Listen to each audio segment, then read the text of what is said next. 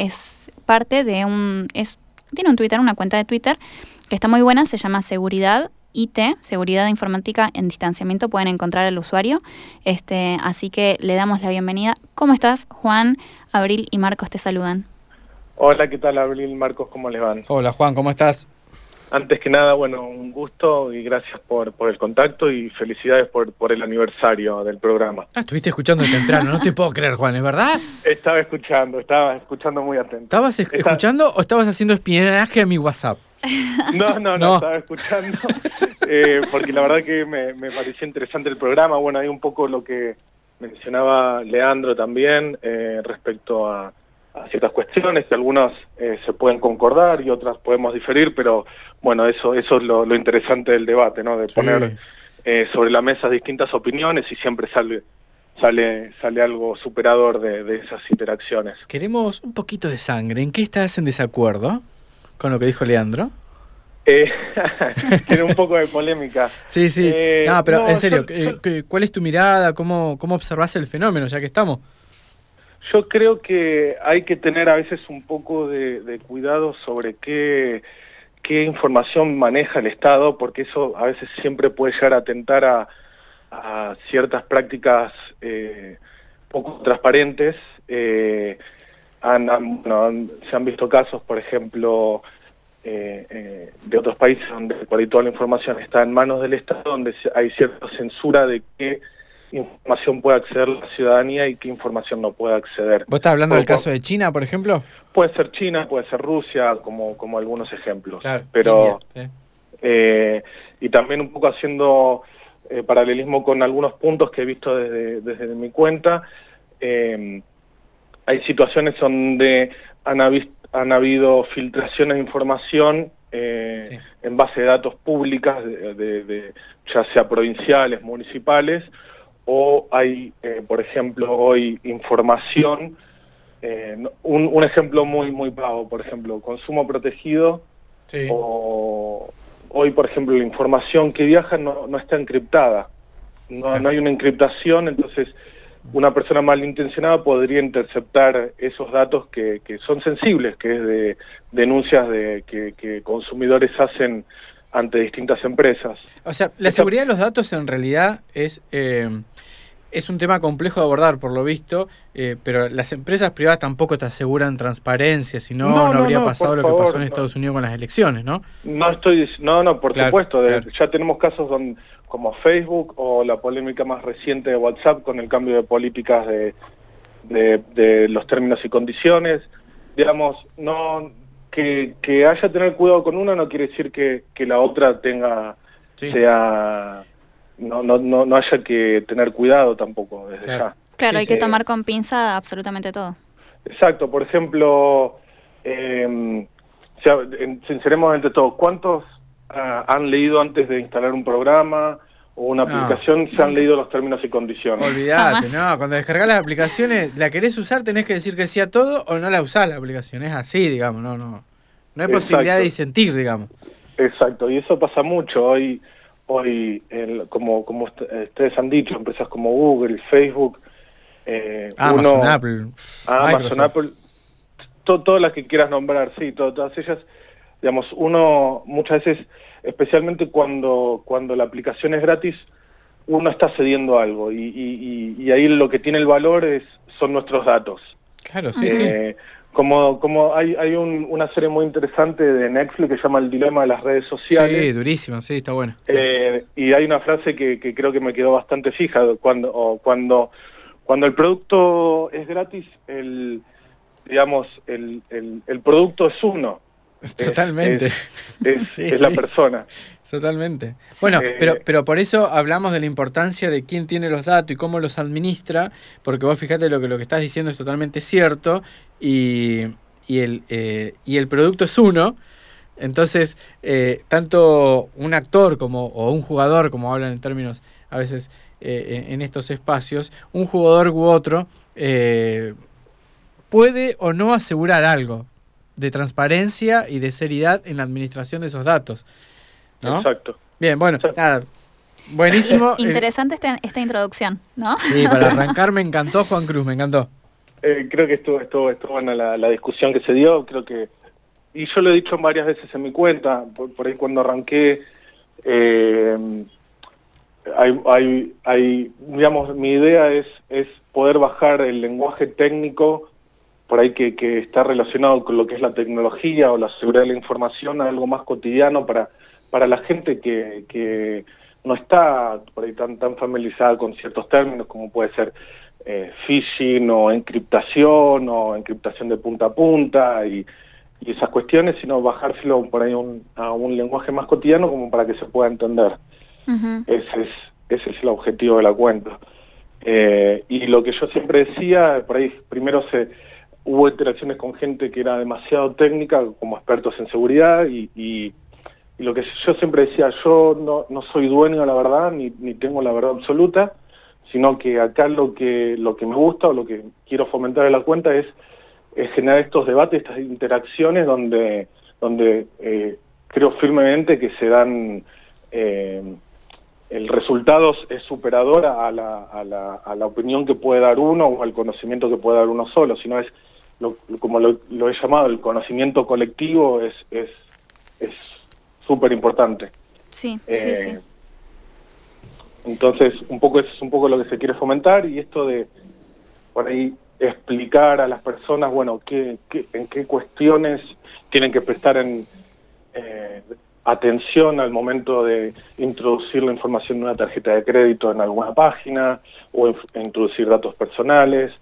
Eh, hoy ciertos navegadores te dan indicios de, bueno, este, sitio, eh, la información que uno está proporcionando viaja encriptada, eh, de tal forma de que si hay, alguien, hay algún tercero que quiere interceptar esos paquetes de datos que está viajando de nuestra computadora al servidor donde estamos mandando la información, no, no puede ser descifrada por esa persona que interceptan esos datos ¿no? en, el medio. En, en, este sentido, las, las consultas que te llegan, porque me parece clave recalcar que respondes consultas de todas las personas, o sea, súper eh, súper abierto a la, a la, comunidad tu cuenta. Este, y aparte me imagino la, paciencia que, y el tiempo que te tenés que, armar este, para, para la cuenta. Este, este, este son, por ejemplo, el, el tema de, seguridad financiera a través de Internet, las más frecuentes o, qué, qué tipo de consultas son las que mayormente encontrás eh, y también a, qué niveles, ¿no? Es decir, algo que vos considerás que es básico o cuestiones que eh, son engañosas de por sí y hay que prestarles realmente atención. Y hay un poco de todo, y yo creo que se dan por momentos, eh, dependiendo el, momento en que nos encontremos. Creo que hoy hay mucho de em, lo que se denomina phishing, digamos, para, para explicar un poco, phishing son un, un tercero que se está tratando de, eh, representarse en una empresa, por ejemplo, hacerse pasar por una empresa o por, por, por una empresa. Eh, por ejemplo, hay muchos de, bancos. Entonces, em, son correos que, que enmascaran o se hacen pasar por, por un banco en donde te dicen eh, se, va a bloquear tu cuenta si no accedes a este link y actualizas tus datos o cierta información. Eso hay, hay bastante bastantes consultas respecto a eso, por ahí gente que no se dio cuenta que venía de, de un correo electrónico que no era del banco, introdujo los datos y así es como los, los estafadores se hacen de, la información y a veces, muchas veces el usuario nunca se da cuenta porque una vez que introduce los datos que tiene la misma pantalla que, que, el original, lo deriva al, sitio real de, la, de la compañía o del banco. Entonces, es siempre transparente y, ahí en el medio se, interceptan los datos, por lo cual hay mucho de eso. Hay muchas situaciones donde eh, eh, también donde los contactan por teléfono, también mucho, mucho relacionado a lo bancario, donde se hacen pasar por... Eh, el cuento del, tío, digamos. el cuento del tío digital o remoto, ahora que, que está tan de moda por el tema de la pandemia. Eh, se hacen pasar por un banco, a veces eh, han, obtenido la información del DNI, el número de trámite, que hoy es información sensible, y le han sacado un crédito a su nombre, y le dicen que ha sido un error y si le pueden devolver la plata, y es cuando gente eh, se, le, se le acredita un crédito del banco que hoy es fácil de sacar a través del home banking y, y se le transfieran la plata a un tercero. Eso pasa bastante y, y, hay que tener bastante cuidado, digamos. Siempre ante, digamos, tener en cuenta varios indicios en lo que es el phishing de que puede ser por correo electrónico, puede ser por teléfono, es siempre uno no siempre van a apelar al sentido de urgencia porque ahí es cuando ante la urgencia es cuando las personas en general siempre bajamos más la, guardia y dejamos pasar ciertas cuestiones que en una situación normal nos, nos llamaría rápidamente la atención. Entonces eh, siempre hay, te dicen no es urgente, si no se en 24 horas si no respondes se te va a dar de baja la cuenta o se te va a cobrar una multa o lo que fuera, entonces tener cuidado con, con esas cuestiones de, cuando eh, hay un sentido de urgencia y siempre si no haces algo, algo muy malo va a pasar, hay que tener demasiado precaución con eso.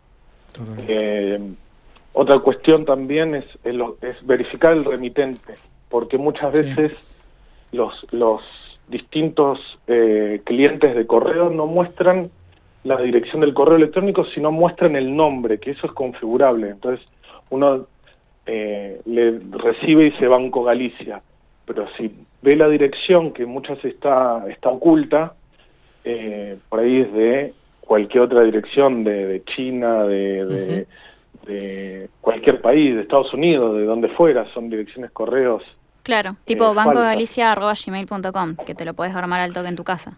Eso puede ser, o directamente, ya, te digo, un, viste que uno puede configurar el nombre con el que sale el remitente y no muestra el correo electrónico. Claro. dice Banco Galicia el nombre, o perdón, de, por decir marca, digamos, un banco X, y, y después cuando uno, uno si verifica, la hace un doble clic ahí o, expande eh, para ver la dirección del correo, ve que es un correo que nada tiene que ver con, con un banco. Lo mismo pasa con cuentas de Instagram. Lo, digamos, están muy atentos a la actividad de los usuarios en redes sociales, que es la información es pública eh, muchas veces, y con la, con la interacción con estas compañías, por lo cual estas cuentas falsas van siguiendo, bueno, vio que yo le hice una consulta o un reclamo a la empresa y, X, y, luego se contactan conmigo haciéndose pasar por esa cuenta porque saben que yo le hice una consulta o, un reclamo respecto a eso. Entonces, son cuentas que se llaman muy parecidas a la cuenta real y dicen, con respecto a tu consulta tal o a tu reclamo tal, y ahí es cuando uno lo enganchan y, y son, son pasibles a, distintas estafas. Claro. Eso ha pasado demasiado. Bueno, por ejemplo, veo que eh, retuiteaste, esta, esta, yo me lo, me lo crucé este tweet en, en, mi cuenta, sobre, por ejemplo, una transferencia que no reconocemos este, y que te llama la persona pidiendo que la devuelvas y vos recomiendas esto de no devolver, hablar con el banco.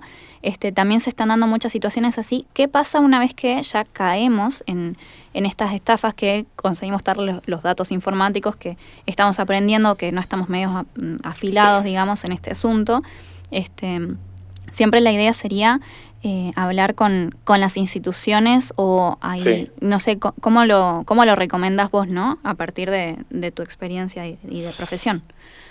Sí, digamos, em, la recomendación, en, si uno ya ha sido víctima, eh, de, alguna de estas estafas, lo primero que recomendaría hacer es comunicarse inmediatamente con la institución o con la empresa para ver qué, acciones se pueden seguir y en todo caso también inclusive hasta elevar una denuncia a, la fiscalía. Hay, hay una fiscalía especializada en lo que es delitos informáticos. Claro. Eh, ahí, por ejemplo, está Horacio Solín, eh, del Ministerio Público Fiscal, en donde abordan todos estos temas y son, son, son una fiscalía especializada en lo que es delitos informáticos. Sí, está, eh, está buenísimo tener ese dato este, sobre delitos informáticos como para seguir ahondando en ese tema.